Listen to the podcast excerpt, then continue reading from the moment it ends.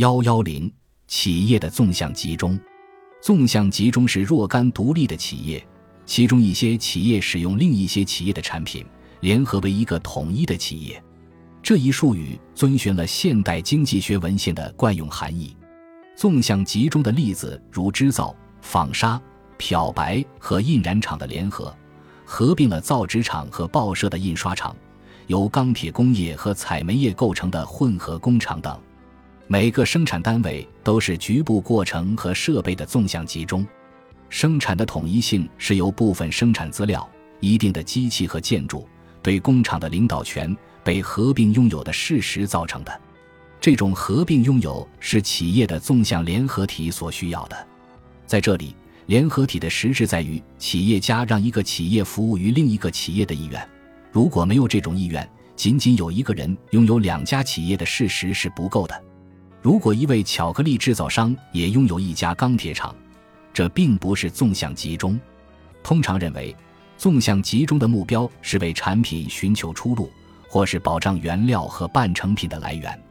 当问到企业家这种合并的优势时，他们就是这样回答的。许多经济学家不加怀疑地接受了这一点，因为他们显然认为，推敲实干家的话不属于他们的任务。在把这种说法作为定论接受以后，他们便从伦理角度对其进行查验。但是，即便他们不去想它，对事实的进一步研究也会为他们揭示真相。事实上，附属于企业联合体的工厂经理经常满腹怨言。造纸厂的经理说，要不是我不得不把我的纸供应给我们的印刷厂，我会把它卖个更好的价钱。织造厂的经理说，要不是我不得不从我们的纺纱厂得到纱线，我可以花更低的价钱买到。这种抱怨在今天司空见惯，不难理解为什么每种纵向集中都肯定伴随着这种牢骚话。如果合并的单个机构本身效率就很高，使得他们不必害怕竞争，纵向联合就没有特殊意义了。最好的造纸厂从不需要争取市场，与竞争者旗鼓相当的印刷厂也不必保护纸张供应。效率高的企业尽可高价卖、低价买。因此，两家处于同一生产部门的不同生产阶段，属于同一个主人的企业，不一定非要通过纵向集中联合起来。只有当他们中的一家表现出承受竞争的能力较差时，企业家才会产生让他依靠较强的一家的念头，希望用好企业的利润来弥补差企业的亏损。